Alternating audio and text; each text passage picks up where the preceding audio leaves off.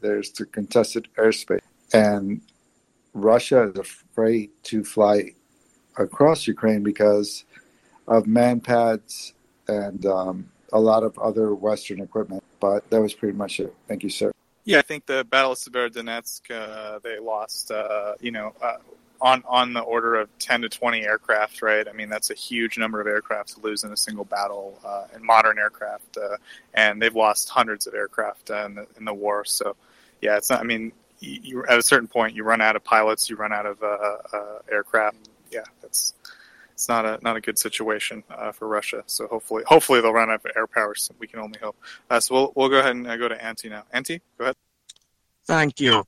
So uh, one of the things I was wondering, we've been uh, discussing the HIMARS for quite a bit now, and it's a very very fantastic conversation. But uh, I was wondering, when do you guys expect to see evidence of M270s working their similar kind of magic on the ground? Yeah, so uh, as far as we know, we haven't seen any picture proof of M270s on the ground in Ukraine yet. Um, and as far as I understand, they have two pods. So basically, like one, two HIMARS is worth one M270 in terms of their capability to launch. They, each each M270 can launch 12, uh, two two missile pods, 12 missiles total. So yeah, once they get in the on the ground, uh, we've seen basically what two M270s could do potentially, right? Each each pair of HIMARS can do what one M270 can do. So I think we, we we're getting maybe 11 or 12, uh, or sorry, Ukraine is getting. Uh, so hopefully uh, very soon. And in terms of like the difference from HIMARS, uh, CJ said they, they run basically as fast as HIMARS on the road. Uh, and they, uh, in terms of operating them, they're basically the same. Uh, it's just a different kind of vehicle frame. Uh, the one thing that does concern me a little bit about HIMARS, but I don't know, CJ doesn't seem that concerned about it, is like tracks, right? You have you you can go deep in the forest, but you have to be careful because you're leaving these tracks. So I guess I'm sure Ukraine has uh, operational security measures to cover up their tracks and things, but uh, that's one thing that I think wheeled vehicles have been very useful for in this war, where you have to uh, be careful of enemy uh, reconnaissance uh, drones that can hit you with artillery and things like that. But yeah, I think we're all looking forward to the M270. We are maybe suspecting there's one or two already in country doing their thing, but we can't say for sure, and we have absolutely no picture proof to, to, to demonstrate it. Uh, did anyone want to add anything to that? Maybe Portland? No, you covered it, man. You got it. All right, thank you, Portland. All right, so we'll go to uh, Luis next, I believe. Go ahead, Luis. Hey, good morning, guys. I have a complete different topic. I don't know if you want to continue the discussion um, or if I go ahead. No, go ahead, Luis. Yeah, okay. Ahead. I, I have a quick question because I'm just confused right now. I uh, made yesterday a Twitter update. There is uh, some new update uh, that everyone should install but now I can see there is a, some kind of a group for the space where you can uh, tweet in the space itself, but I'm missing the blue uh, big plus button where we shared the space. Uh, can you guys? Yeah, there's the arrow, Luis. Uh, if you look at your screen now, there's the arrow. Top right is the red leave button. Then there's three dots, and then there's the arrow which you may have used in the past to put stuff into the nest. If you click on the button, uh, if it's an iPhone, it says share via. That's oh, okay. Context menu point. They made it more complicated, these bastards. So share via, click on that, and then it gives you the options which you have on your phone, including Twitter. And therefore, you can then share it on Twitter. So that's okay. As a guy who constantly asks people to retweet the space, I'm ashamed to say I didn't know that. So thank you very much for explaining that, Axel. Dillium, mon cher. Yeah, but but that's indeed uh, more complicated. It's that's bad um, because you uh, I, I, already use that button when I want to share the space with WhatsApp or some something like that. Um, but to remove the blue plus button, that's bad. Yeah, I'll try to explain it from now on when I tell people to retweet the space because you're right, it's a change. So until people get used to it, uh, thank you, Luis. Do you have anything you want to add, Luis? Mike check, Luis. You want to unmute? Okay. Uh, maybe we'll get back to Luis in a sec. Uh, so we've got I think he's, he's probably uh, retweeting uh, via the share button at the moment. Oh right, right. That's a good point. Uh, in got, uh, case you lost Mike, Luis, I moved you down. If you want to come back up, you're more than welcome. Just please re-request. Thank you, finance. Uh, we've got so metal K up. Go ahead, so. Yeah, I was just waving to respond to your mic check. Um, so on the topic of off the wall questions, uh, nutrition and morale in the Russian troops. Um, they uh, have this reputation of being alcoholics, but I know that their troops are normally the younger people who wouldn't have so much of a problem with it. But um, hear you're joking about poison biscuits before. Could it be as simple as is nutrition, just uh, leaving around a lot of high high fructose corn syrup? and things that would set off if they really are alcoholics. It would, it would just ruin them. If that's what they kept running into was like MREs that were specifically designed to be full of high fructose corn syrup and other things that would be bad for a diabetic. And it's not, you know, like poisoning them. We're not technically poisoning them. We're just giving them crap food. So there were stories early in the war. So I don't know how long this lasted. I don't think it's still in effect. But when Kiev was like under direct attack, there was a basically a blanket ban on alcohol, and uh, you know the alcohol was kind of locked up, and uh, there were reports that there was poisoned alcohol. Like if if Russians were going into a town, they would loot the alcohol, and uh, some of them drank alcohol and got poisoned. Then uh, there were also cases, uh, sort of sort of legends, but as far as I understand, fairly verifiable legends uh, that uh, you know old women would offer uh, pelmeni, like dumplings or other uh, you know foods, to uh, occupiers, and uh, they'd be poisoned. And you know maybe they wouldn't all die, but they would be like eight to sixteen Russians hospitalized. So certainly. You know, there have been attempts to poison the Russians. I think the concern with any kind of uh, poisoning or or things like that. You know, it's something I think about. Like, what if we put a bomb in every washing machine, right? But it's like this is Ukraine's land. Like they've got to take it back, and you don't want to have like uh, booby traps on your own land if you can help it. Um, you know, so I think that's maybe part of the the reticence. But you know, we've seen uh, uh, poisonings and other types of uh, uh, attempts to to get on that way. As far as like uh, you know a master plan, a 3D chess plan to, to exacerbate diabetes. I don't know about that, but uh, I think maybe alcohol. Uh, there might be a.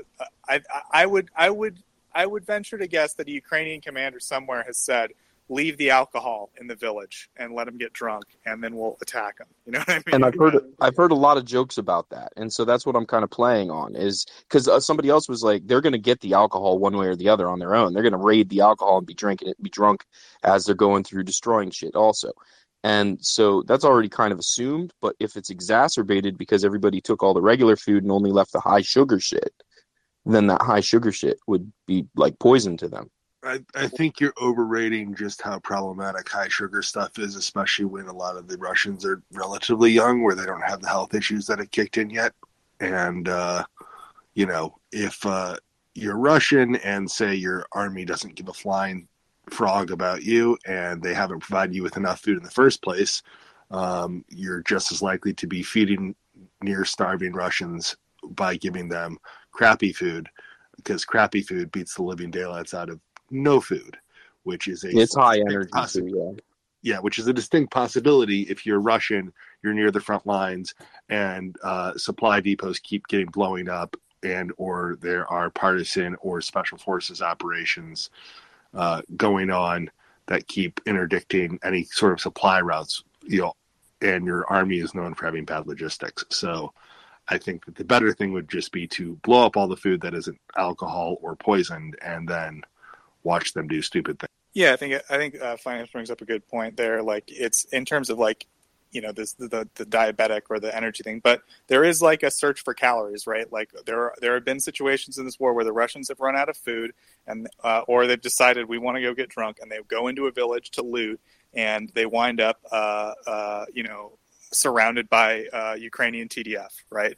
Uh, and so there is this search for calories uh, on the Russian side, and sometimes it gets them captured, uh, or it makes them uh, combat ineffective at the very least. They're not doing their job, which is you know shelling Ukrainian villages or hospitals when they're busy looking for food and water, right? So it's an important aspect of, of the war is to try to deprive them of calories and uh, and fresh water. Uh, so yeah, uh, not to be overlooked. Uh, thanks. Back to you, finance. So bringing up Herm had given a request. See if he can actually make it all the way up here.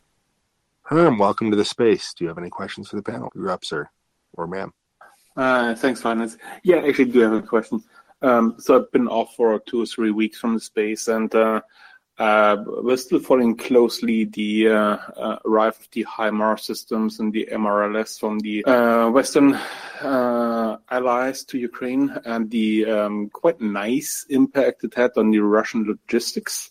Um, question I had is a little bit um, convoluted. So, um, so layman person like I myself, I was expecting to uh, see an impact of the MRLS systems, the HIMARS and the M270s, and being like, uh, okay, a denial of Russian artillery, hitting Russian artillery positions uh, in, in large. So whenever they build up a shooting position, they're going to be taken out.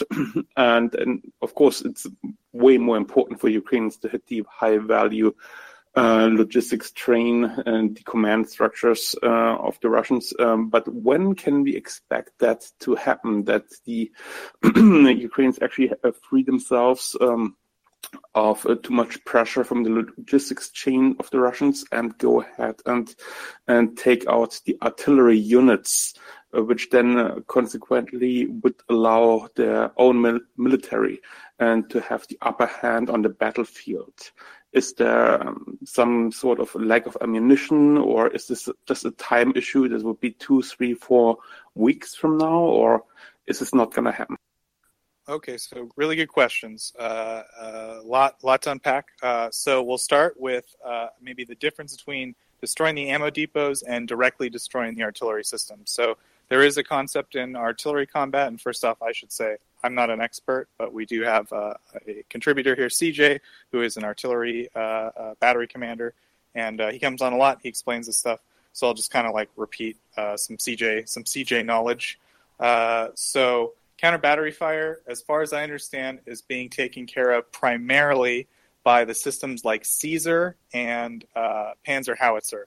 These are really good systems for counter battery fire. They're quick, they're capable, they have very good range, and so they're the type of system you want when Russia shoots an artillery round. They have something called counter battery radar. They can tell where the shell's coming from. They can very quickly drive up the Caesars. These are like wheeled vehicles or tracked vehicles in the case of the Panzer Howitzer. So they can very quickly drive the artillery um, with good range and shoot it. They outrange the enemy artillery and they destroy it. So that's uh, one thing that's happening. The problem is, um, you know, we just aren't seeing like huge numbers of these Panzer howitzers and Caesars yet. We're seeing more come. Um, France is promising more. Uh, Germany's promising more, but uh, you know it's going to take time, and uh, we're not quite seeing the scale we would need for like serious counter battery fire from these types of systems. That said, um, the M triple sevens I'm sure are also engaged in counter battery fire. Now, when it comes to destroying the ammunition depots, the primary way that those have been destroyed so far has been the Tochka missiles. Uh, these are Ukraine's uh, have Ukraine made this missile. Um, Portland's described it before. It's kind of an interesting missile but suffice it to say, it seems like they focused on designing it around bypassing Russian air defense, and they did a really good job. That was like the main point of it. Other than that, it's like not a super impressive missile, but it manages to get past a lot of Russian air defense in a really impressive way. And so they've been using their stockpile of Tochkas because the HIMARS is now here in theater, and that means that they have the HIMARS uh, to use to destroy other targets. It's basically similar to the Tochka in range and capability. So so they've been hanging on to their Tochka missiles because that's like the only strategic weapon they had if they needed a strategic weapon to use. And now they've got HIMARS, so they said, okay, we can use our Tochkas. Let's blow up all the ammunition depots. As far as like when will that result in a critical failure of the Russian uh, logistics system, we're not entirely sure. Um, they have a lot of ammunition. Um, I think probably just because of the sheer volume of ammunition that the Soviet Union made um, it might be better to think in terms of like this slowing them down than completely stopping them. But slowing down could result in like a changing of momentum in terms of, I mean, you know, Ukraine's not just going to sit around while Russia is stalled completely by a logistics collapse, a temporary logistics collapse. But um, one thing about the Russian logistics system, it's very inefficient, right? Every shell comes in a crate. You've got to move all these crates. You need a lot of arms to move all this stuff around. Um, it's relatively efficient on the trains, I guess, but uh, you know you still gotta you gotta drag all this stuff around. And so uh, uh, I guess the the long story short to say, as of right now, we we don't there's no there's no concrete failure point in sight for their logistics system, but it's all this is slowing them down, and it might slow them down to the point where the Ukrainian military has opportunities to maneuver in a way that will result in uh, serious Ukrainian uh, victories or counterattacks in the near future. Um, Axel, did you want to add anything to that, or Portland? Uh, but maybe we'll start with Axel, and if not Axel. Yeah, I think Portland you have to raise again, but uh, yes, I mean very, well summarized. Thank you. Uh, it's helpful. I, I can add two, three points to this. I, the first one is that those ammunition dumps and depots included maintenance facilities. This is the second echelon where they replace artillery tubes. So not only have they hit those nine ammunition depots, but at least three of them included maintenance facilities. As a consequence, uh, they can't replace the tubes they're shooting out so quickly. Currently, they have anywhere between 500 and 800 rounds, and then they have to replace the tube. That's how much the Russian artillery is degrading itself by firing as much as they do. They've been shooting up to 60,000 rounds a day, sometimes obviously different days, you know, different shooting regimes, but still. And they've been trying to swap every single civilian building they can get hold of in order to gradually move forward and take territory.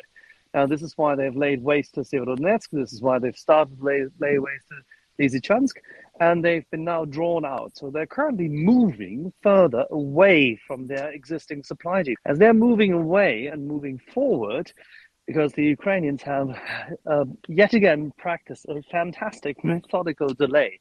This is what most people, uh, yeah, how should we put this? Most journalists in Europe, in Western Europe, are utterly incompetent when it comes to military strategy. That is a consequence of their general lack of education in this in this field, and that's fine. I mean, it's obviously bad for communication with the public, but then again, the public does fortunately include a lot of military veterans, at least in those countries who've been fighting for freedom in recent decades. Now, that obviously excludes to a large extent the French and excludes to a large extent the Germans because they haven't done so. But others have contributed more to NATO missions, and I've seen this. However, we had no force on force conflict where the US Army or the British Army had to fight a delay. This is, however, something which has been uh, trained extremely well, and people do understand it. In certain areas, one had to practice this in the past, and uh, executing it is extremely difficult. The Ukrainians have shown how to do this. In Lysychansk, they have done this in an excellent manner, meaning not only saving their precious troops, which is for, which is something completely different than what the Russians do, but by doing so, they have forced the Russians to move forward and therefore, uh, say, leave their previous positions, advance gradually, and now having to mount their artillery in different places.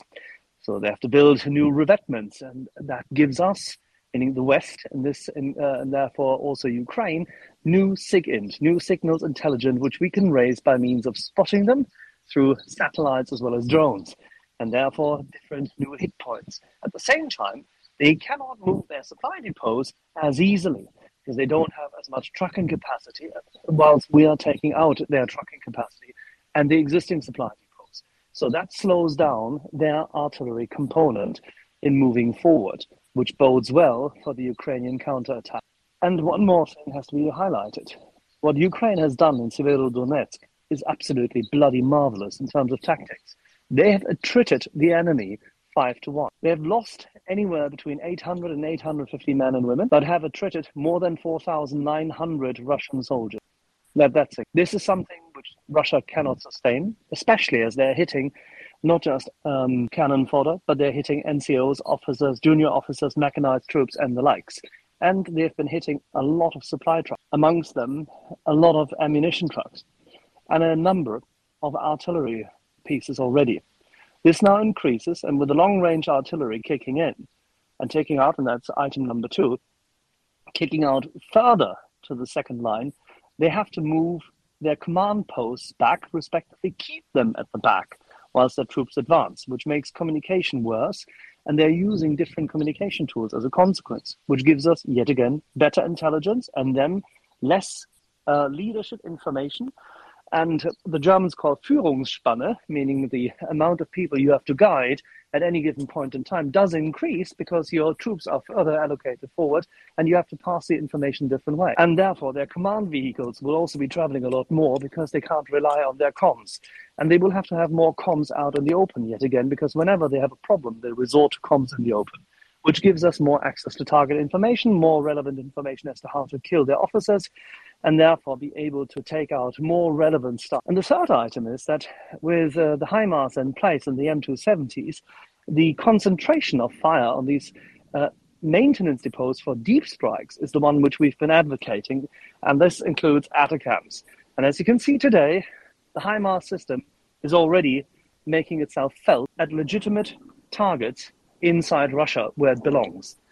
And um, as uh, Portland said a little earlier, as soon as we have ATACMS in theater, you will see a lot of deep strikes onto targets which, up until recently, have been completely, utterly unassailable from a uh, Ukrainian point of view.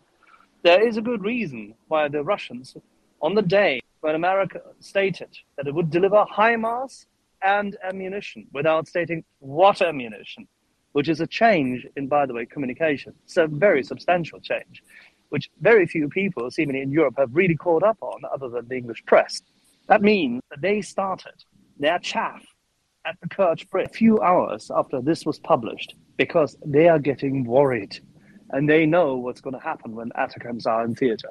That bridge is towed. And Europeans need to read up on ATACMS and what kind of a beautifully silly weapon it is. For a listening audience, CJ told me it's ATACMS, and I believe him. And I Ah, just want to bloody keep hell! it. We had a, I had this discussion with General Ben Hodges, and he's of course always right. He said ATACMS. I know, but he's a southerner, a very, very gentle. But yeah, I just want to keep it straight for our audience. Like, I think Portland actually says the letters sometimes or something. So I just want to make sure everyone understands. Like, these are all yeah, the same. Port, Portland is, is migrating. Yeah, yeah, Portland is migrating into the uh, say Pacific twang. There. I don't know. Does Kentucky even count as a South? I'm not sure. Well, Uh, he's okay, been stationed. Uh, uh, well, Kentucky does does have two parts to it. You're right, but then again, um, how should I put this?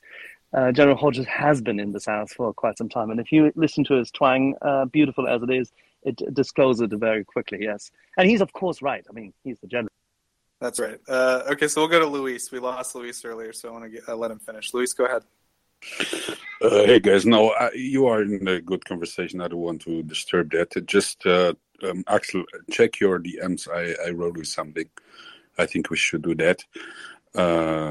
And um, just one one quick thing. Um, it's also something different, but it's absolutely important because we discussed it uh, yesterday here in the space, and people are still asking um, what what to do. I just read uh, a tweet from Oliver Carroll. Um, he's um, correspondent for the Economist, uh, and he wrote he was uh, in Rih recently, a hub for internally displaced persons uh, fleeing from uh, Kherson occupation. And the Council of uh, Kherson is providing services to 60,000 internally displaced persons.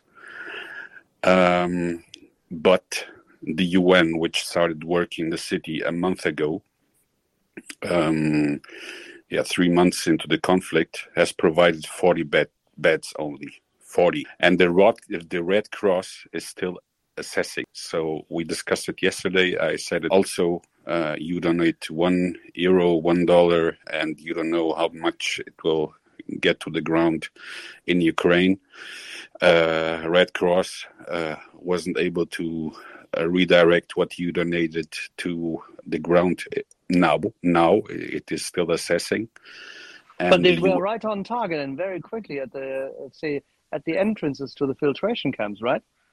Absolutely. But uh, where is the work on the ground? Where are the beds that the people need? Where are the the tents to, to so they, they can sleep from the Red Cross? There is none. Well, as long as Russian soldiers manning the filtration camps get, uh, say, soups delivered, that's fine, isn't it? Yeah, indeed. Um, and as long as the president of Red Cross gets nice pictures, Mr. Lavrov laughing in the Kremlin. It's uh, everything okay. Uh, but uh, like we well, were. that's an organization which should simply be told to either go fucking home and leave Russia and all that shit alone, or well, maybe maybe be delisted from an organization. At least its arms there in Europe be delisted from those entities which uh, the free world likes to see in conflict zones. There needs to be a swift and very very hard change and tack in that organization. Indeed, but I also think that we have to keep telling people that. Uh, because also in my family there are many people uh, that are donating and the first thing that i hear is red cross and i keep telling them do not donate to big organizations because uh, 50 70% of what you are donating is going to the paychecks of those people that uh, are driving with uh, private jets around and stuff like that. So search for a registered uh, small uh, volunteer guided ngo be assured that 100% of what you are donating is getting to the ground and they are buying stuff that the Ukrainians really need on the ground, like tourniquets. Um, and you you are doing the right thing. Um, I, I I'm not going to work uh, working ten and twelve hours a day to uh, donate something that is going to to a paycheck of, of someone that I uh, who shakes hands with Lavrov and Putin. Indeed, yes. So um, that's for that. Um, keep it in mind. So that also means don't give any money to Mr. Scholz or don't give any money to Monsieur Macron because they love to shake hands with the guy. Indeed, go to Maria Aid, volunteer guided NGO, registered, officially registered, not uh, um, something just uh, born from the ground or, or uh, illegal. It is registered. Um, and 100% of what you are donating is getting to the ground. So that's what uh, uh, the most important thing uh, you have to be assured of. And uh, you are doing the right thing. And now I, I, I will step down and please continue the conversation. It was very interesting. Thank you, Luis. Oh, right. Uh, yeah, absolutely. And, you know, it's uh, we're we're currently uh, fundraising right now for a thousand tourniquets, so we're very close to our goal. So anyone who wants to uh, help out and donate to Maria Aid uh, right now, uh, these tourniquets really will uh, save lives. So if you guys want to help out, we appreciate it. if anyone has any questions, feel free to come up and raise your hand. we always appreciate you guys coming up and asking the panel questions. So with that, we'll go to John. John, go ahead. Thank you. two just very brief points. One I wasn't intending to make. Um, but I worked a lot in the Middle East with some Red Cross guys, and they were absolutely superb. Um, I understand the context is entirely different in Ukraine, um, and I'm not supporting the way the organisation has behaved there. But you know, uh, I'm certainly uncomfortable with the entire organisation being damned because I've seen some very brave guys take some very big risks and get some really good results. Um, Fully agreed fully agree, John. Um, but on the, the the second thing I was going to say, it was just just a very small point, and in response to Axel, I don't think we'll see the Kerch Bridge go until the Ukrainians are watering their horses in the Sea of Azov. To be honest, um, because if you if we if they hit it too early and drop it too early, they incentivize those forces, those Russian forces, within what constitutes the land bridge to Crimea, um, to fight much harder and also incentivize the Russians to reinforce that. Um, it would be it would be better to cut that cut that land access route first before dropping the bridge because they they then don't have the opportunity to reorientate their logistical efforts and their own forces um, in order to try and protect that land bridge to Crimea. So I, I think it will go certainly, but I don't think it will go imminently it's not easy to blow up a bridge. That's one thing I've learned here. Uh, if I've learned anything on the Walter report, no, I'm just kidding. Uh, but yeah, it's it's it's going to be tough. But uh, you know, I, I, trust our boys. I didn't expect any of uh, any of these refineries or uh, fuel depots to be on fire either. You know, just saying. But I agree with you, John. It's you're, you're absolutely right that it's not going to be an easy task. Russia has a lot of air defense there, and you know we we often we see the results when when when they successfully bypass the air defense, but sometimes you know they do shoot stuff down. You know, it's, something to keep. Thank you uh, for your input, John. We'll go to Herm now. Go ahead, Herm. Uh, yeah, cutting. Uh, so regarding the Crimea bridge, I mean, cutting off anything that the Russians have, um, being the bridge or anything else, and whatever comes first is, um, well, as long as they cut it off, it's probably be a good thing. That's what I believe. Um, so I had a follow-up question to my um, previous comment. So I, I, see the point of uh, taking out the logistics, of taking out all the ammunitions of those um, uh, Russian invaders, um, and it's a high priority for them using Tochka use and HIMARS and whatever not. They uh, now in the glorious situation where they can just expand their Tochkas for um, whatever they seem fit and use the HIMARS on top of that, and they do a really marvelous job of that. Um, in the end, uh, they're going to force the Russians to do what the Ukrainians were forced to do um, months ago is basically spread out their logistics, having smaller and smaller stockpiles in more and more uh, remote locations and um, having forcing them to pay attention to the detail uh, of uh, having all those separate um, locations supplying a front line. Um, Which they cannot do because they don't have the trucking capacity. Well, well, the Ukrainians don't have a really great uh, trucking Ukraine has themselves. Ukraine. That's not true. That is not true. We've delivered them 650 trucks. Really? Yes. Well, Well, I well, would just say too, right? Russia has a very top-down command structure, and I think it's a big open question whether or not they're capable of creating a decentralized logistics system. Um, they're used to, for example, just stacking a bunch of artillery shells in an expo center, and then Ukraine blows it up. Uh, but sorry, I'll let you finish your point. Uh, uh, go ahead. Yeah, thank you. Um, I, I believe the Ukrainians are much more capable of doing that than the Russians are. But uh, uh, in the end, um, is uh, so what I was uh, looking for or seeking for in terms of um, acknowledgement or um, comment is. When will this thing tip uh, in terms of it's an artillery war, it's an artillery duel, and um, the Russians had much of an upper hand in Donbass for months, and, and there was a lot of casualties in Ukrainian side, and they they did a good fight. They spent a lot and a lot and lot of lives and resources to to keep the Russians at bay. Um, but when will be the tripping point coming in? And how much more? I, mean, so I believe that they those couple those few HIMARS systems they just need more ammunitions to be way more effective. So um, you can reload those things in, in a matter of a, a few hours. I mean, one hour or two, I, I guess, and can fire again. But they, they they don't do that because they. Um, I don't know why they don't do that, but um, my guess is that they simply don't operational have enough security. ammunition. The loading trucks, no, the opera, it's it's operational security.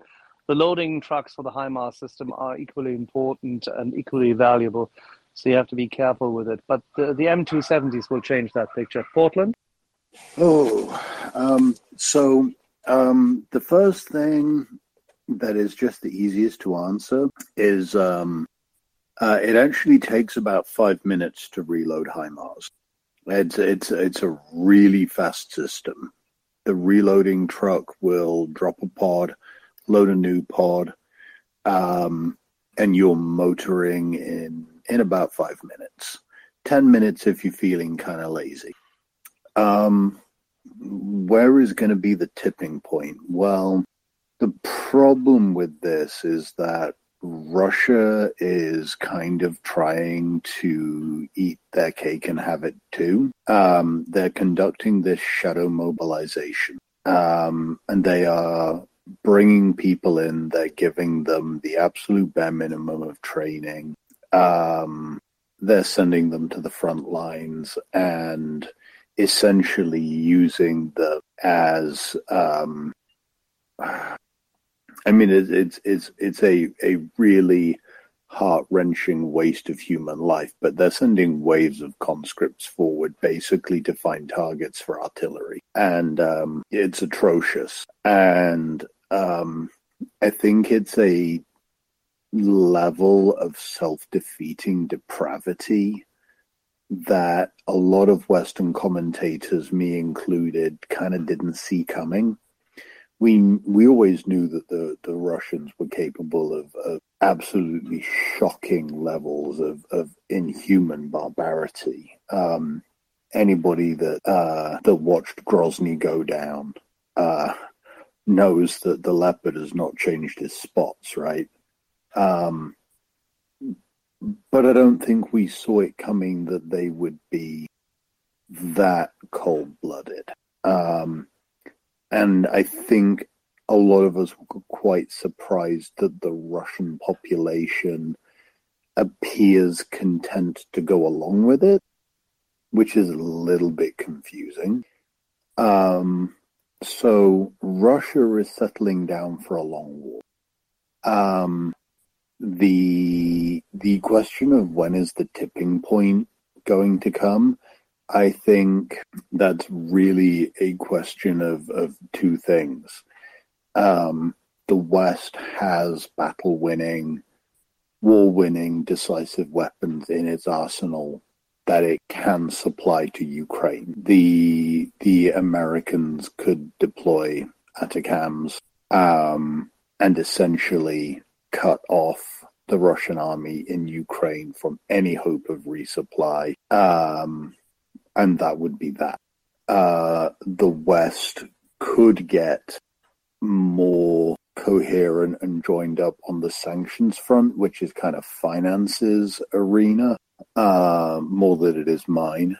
Um, yes, readers, listeners, there are things that I don't understand. International finance and sanctions is one of them. Um, until that happens, it's basically a meat grinder. And as long as Ukraine is killing three to five Russians for every Ukrainian that dies, then they are then they are winning that attritional war, but it is a gut wrenching way to win a war. That's that's not the way you want to do it. If you can avoid it, just you don't want to do it. It is better for everyone. It is better for Russia if we end the war tomorrow. So I don't see a tipping point coming anytime soon, um, unless there are moves being made that I don't have any visibility. Thank you, Portland. Why don't we go to a museum next? Museum, go ahead. Yeah, hi. It was just um, on the point of the Kerch Bridge, which comes up, and like everybody, I'd like to see that dropped ultimately, but I, I really can't see that happening until after Ukraine has cleared and regained the the whole of the Crimea. Uh, I mean, my demolitions, tr- explosive demolitions training was fairly basic, but you know, when you're dealing with bridge demolitions and you're just uh, hitting the bridge with explosive, you know, on the deck or on the supports, you, have got to deliver. You've got to use tons at a time. I mean, certainly the British Army was often talking of truckloads of shells and you know, past their best munitions with some PE to do it. So, and that and it was accepted that in some cases that was really just going to be, uh, you know, what they call stripping the deck, stripping the concrete cover off the reinforced steel. So, I, I just feel that if you're expecting missiles that are only carrying, you know, perhaps 100 or two, 200 kilograms of explosives to drop a bridge, you know, it's going to need something really very clever. And, I truly can't see it happening. I mean, I've, I've worked with civil engineers for much of my career, and bridges are pretty robust. And, and it's, to me, it's an improbable amount of explosive that would be needed. I mean, others may know better, but uh, I think you're just going to have to wait until Ukraine has regained Crimea. I think it could be possible to disrupt and deny the use of the bridge potentially. You know, with uh, you know, it would certainly focus the mind a lot. You could scatter munitions, perhaps, but uh, I can't see it being much more than that. But that's really my, my thoughts on that. I'll let uh, Portland follow up on that. Go ahead, Portland. Oh, let's go through the hands before I get into that one because that one's going to take a while. All right, no problem. We'll go to Herm first. Go ahead, Herm. Uh, skip me, please. No problem. Uh, Liberal, go ahead. Hey, Joseph. Um, I think Commander Farrar, the Navy uh, SEAL Team 6 commander, said it best. Um, you can launch munitions at a bridge. A bridge by nature is fortified, it's metal. Um, you'd have to hit it um, several times to actually, you know, create damage. But he said, if you ask me to create havoc, I could show you how I can twist the train track into a pretzel. And the whole idea is it's not necessarily that you need to take down the bridge, it's that you need to somehow incapacitate the train tracks that are uh, going over the bridge. And um, I think that we're losing sight of this idea that somehow we're to like launch a HIMARS at or a brimstone at the Kerch Bridge. Um, that may very well happen, but you can still disable the transport of, of, of military equipment by disabling the train tracks, the actual tracks, and not necessarily take out the bridge. Thank you, Liberal. Uh, we'll go to Portland next. Uh, Portland, uh, we're ready for your long explanation about the Kerch Bridge. Go ahead. Okay. So, taking out fortified structures like bridges is never a matter of attacking the structure itself. You attack the foundation of the structure. Um, specifically, you drop a heavy ground penetrating munition um, as close to the base of the structure as you can without hitting reinforced concrete. That uh, munition then buries itself, you know, 60, 100 feet down into packed earth and clay and detonates. And if you've got a very large payload of explosives on the order of 2,000 pounds of TNT, which is, um, you know, about what ATACMS can do when you figure in um, RE factor, detonation velocity, brisance, and so on and so forth. Um, then you create a cavern, and that cavern tends to destabilize the soil for a very large uh, distance in all directions. And if you look at um, the U-boat pens in particular on the coast of France, which were subject to attack with tallboy munitions. The structures are all there. They're still intact. They're just falling sideways into a goddamn cavern. Well, you do that at the base of one of the uh, pillars uh, uh, holding up the Kerch Strait Bridge. Um, that pillar's going to come down, and that bridge is going to come down with it Actually, I think you'd need to bring four of those pillars down. So you would probably need 12 ATACMS to pull that off. Um, bringing bringing that kind of structure down is not trivial. Um, it certainly can't be done with combat swimmers or anything ridiculous like that. But if you have the right kind of munition, it certainly can be done maybe it's a good time. Don't you think uh, that would be quite a could... protracted, long effort? But to... But can we? Ha- sorry, Newsy, one one second. Portland, because our friend from uh, way down under, if I may say so, um, has not uh, listened to the uh, uh, segments when we were extolling the virtues of the destabilizing efforts, uh, which can be undertaken by the ATACMS or ATACMS um, when digging deep into the ground and what it means for the um, pillars of such a bridge and what they can do when you hit the entrances to the bridge, the on ramps. Um, museum, were you were you going to put anything in there? No, no. I mean, I, I, I guess I'm, I'm aware you can attack the abutments, you can attack the piers. It's just an awful lot of high precision. ATACMS uh, three meters CEP, 2,000 pounds of TNT equivalent warhead, and it comes in doing somewhere between Mach 4.85 and like Mach 5.65. Very, very hard to intercept. Very accurate, big payload. Very, very robust um, uh, missile body, so it penetrates ground well. This is actually more or less exactly what the ATACMS missile was designed to do. Like this is 100% in ATACMS wheelhouse. Now, Ukraine doesn't have ATACMS right now. But if there was a will in the corridors of power in Washington to see this done, it could be done by Thursday. That's that's kind of where I'm going to leave. And, And sorry, this is funny that you say this because Okay. we thought we thought that it would be done by the fourth of July, as a little bit of fireworks. I wish. The And just for our announcement, the sorry, the announcement by the uh, minister, uh, by, by the DoD and by the mod was prior to that. Actually, the announcement uh, was written in the night from Wednesday to Thursday.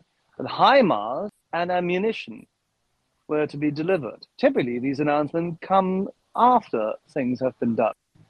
And, and just for audience, uh, the, in terms of uh, uh, first off, I, I call it attackums because CJ told me that's attackums. But there seems to be a British uh, thing where it's atacams if you're British, but uh, maybe maybe, maybe I'm, I'm mis, mis, misreading that. But just just for audience, in terms of why it's so powerful, right? The, in my understanding, it's a strategic missile. It can be launched from very far away.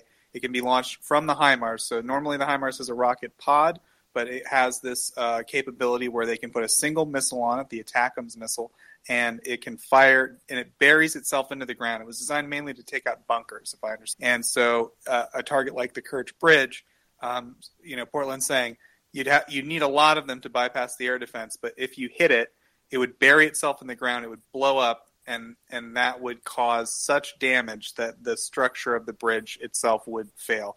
Whereas a lot of other weapon systems would maybe just damage the surface. This is one weapon system that specifically could could potentially destroy its structural integrity. Would you say that's correct, Portland? Yeah, in a nutshell, that's correct. I, you know, getting into um, like the first three times, I I broke down the uh, the um, the exact um, capabilities and effects. It was pretty entertaining, but like uh, short version is uh, big heavy missile, uh, bury self deep, go boom, make cavern, bridge fall. Amen to that. And you know, I mean, that's definitely something we're looking looking out for, right? If we ever see the word attackums in any aid package, uh, we we here at the Walter Report think that'll be a, a major turning point in the war. Same with HIMARS, right? And you guys remember for weeks we were like HIMARS, HIMARS, HIMARS is going to change the game. And you can see already uh, two command posts down, and and there's more of these systems coming in. So. Uh, yeah, keep on the lookout for attackums. It's going to be or atacams if you're uh, uh, like Axel in Portland. Uh, same system. Uh, and uh, yeah, it's an important system. So just I guess some quick housekeeping, guys. Uh, Walter Port, all this expertise, right? Portland and Axel, they they served in militaries. They, it took them a long time to develop all these skills and expertise that they're they're they're sharing with you right now, and uh, they do it all for free on the Walter Report because uh, we support Mriya Aid. Uh, Mriya Aid's a charity where 100% of your donations go to helping uh, procure supplies for Ukrainians. And right now, uh, we're trying to get a thousand tourniquets together, and we're very close to our goal. So if everyone can uh, hop over to Mriya Aid, uh, pitch in what you can, we'd really appreciate it. Uh, if you guys have any questions for our panel of experts, uh, please come on up, raise your hand. We'd be happy to take your questions. And last but not least, please retweet and like the space and do all that stuff. Spread the word about the Waltz Report. We like to have lots of listeners, and we, you know, we're nothing without you guys. So come on up, talk, uh, spread the word about the Waltz Report. Thanks, and uh, back to you, X. Yeah, and I just wanted to highlight because Walter was kind as to send it to me that 3 p.m. Eastern time on Wednesday, uh, we will have Daria Kaleniuk, Daria Kaleniuk joining us, an absolute pro in this field, and uh, she's very prolific on Twitter. And I would suggest you all to check her out beforehand. There will be an invitation card being sent out from the Water Report account a little later today. I take it by our friend Tyler, and uh, but 3 p.m. Eastern time on Wednesday. Make a knot in your hanky or wherever you store your information. Thank you, Axel. Liberal, go ahead. Hey, thanks, Joseph. Thanks, Axel. Um, just to reiterate, you don't have to knock out the Kerch Bridge. You just not you need to knock out the tracks, the train track. Um, but that said, um, it would be great, personally, for me, if I would be selfish, if we could get uh, Kamil Galeev on this space. Uh, he is a very informed um, uh, individual, and I don't know if Axel perhaps has uh, any relation with him, but I'm going to reach out to him and try to get him on the space because uh, his threads are are phenomenal. Thank you, liberal. Sorry, Axel. Uh, you, you, got, you want to go ahead, Axel? Okay, I guess that's a no. So uh, right now we've got uh, no hands up, so we got a, a little lull here. Uh, already plugged uh, Mriya Aid. Already told everyone to retweet and everything. So that's normally what I do during a lull. So I'll just say it again, guys. Uh, if you want to come up and uh, ask any questions for our panel, that'd be great. I don't know. I haven't really checked the news lately. It's been all about the strikes. We've been really interested in these strikes, but it seems like we pretty much covered all the information that came out about them so far. I don't think any new information is forthcoming as of now. yeah, actually, got anything in terms of new developments aside from these uh, recent strikes? I think Axe is a little busy here. Well, if anyone uh, yeah, wants just, to come up, I'm just uh, playing playing with uh, different messenger systems at the same time as things are coming in. There's a lot of good news as the donations to Mriya Aid and the ongoing funding drive for the tourniquets. So, but uh, we're making progress. I, I, I haven't been able to review further data. I will do so in the next hour. I presume we'll have a number of our chaps come up, and uh, I understand that Imperius is currently lurking, so he should uh, be in a position within about an hour, so to give us an update as to what happened during the morning, the European morning. Okay, thank you, Axel. Yeah, no worries. Um, okay, we've got uh, Sojo up. Go ahead, Sojo. Sojo? Oh, oh God! I just fell. Hang on. Oh my God. I know. Oh hang, no! hang on. Make sure you're okay. All right, we'll we'll come back to you, Sojo. I hope you're I hope you're all right. Hope everyone's all right on the Waltz report. Don't uh, everyone be careful when you're uh, you're using the space. Uh, Exactly. Herm, go I just I just tripped over a bloody curb because I was trying to unmute the mic and I wasn't looking where I was going. Okay. Um, I've only just uh, logged on. Uh, I've missed all the news on the um, on the strikes. Is it possible to have just a very very short resume of the strikes without going into any details? Um, or or has the Yeah, subject yeah, yeah. been? Okay, so Okay, thank you. So I'll try to make it quick. There were three strikes. Uh, one was on uh, Melitopol, which is uh, occupied Ukrainian territory. One was on uh, Belgorod, I believe. Uh, uh, someone will correct me if I was wrong about that. And one is in uh, Kursk. Uh, hopefully that's all correct. And uh, the, the gist is we think it's HIMARS. Uh, we could, you know, it's, it's not proven yet, 100%. But uh, the fact that the, the evidence points to HIMARS, and that would indicate that you know they're starting to use HIMARS on Russian targets inside Russia, fairly deep inside Russia, and you know so it's a big deal in terms of the strategic situation as well as in terms of I guess like the diplomatic situation or whatever you want to call it. Like, um, but the, the the headline here is like major targets in Russia are being struck. Uh, probably one of them is a fuel depot. Uh, that seems to be pretty clear. As far as the other targets, we're not sure, but um, as Portland says, big secondaries, meaning uh, whatever they blew up, blew up a lot more. So that's like fuel or amp. Uh, so yeah, it's uh, good news. Uh, we're very pleased with these strikes, and uh, all indications we've we've really dissected in, in granular detail. It seems like HIMARS, but uh, we we can't say that with 100% certainty. So uh, did that that answer your question, Sojo? Do you have any It- uh, follow up? It does. Thank you. Thank you very much. Did I get the uh, cities right, uh, Portland or Axel? Uh, if anyone wanted to correct me on the cities. Yeah, you got them right. Um, they hit a bunch of supply depots, a transformer station. Uh, looks like two command posts in the vicinity of Melitopol.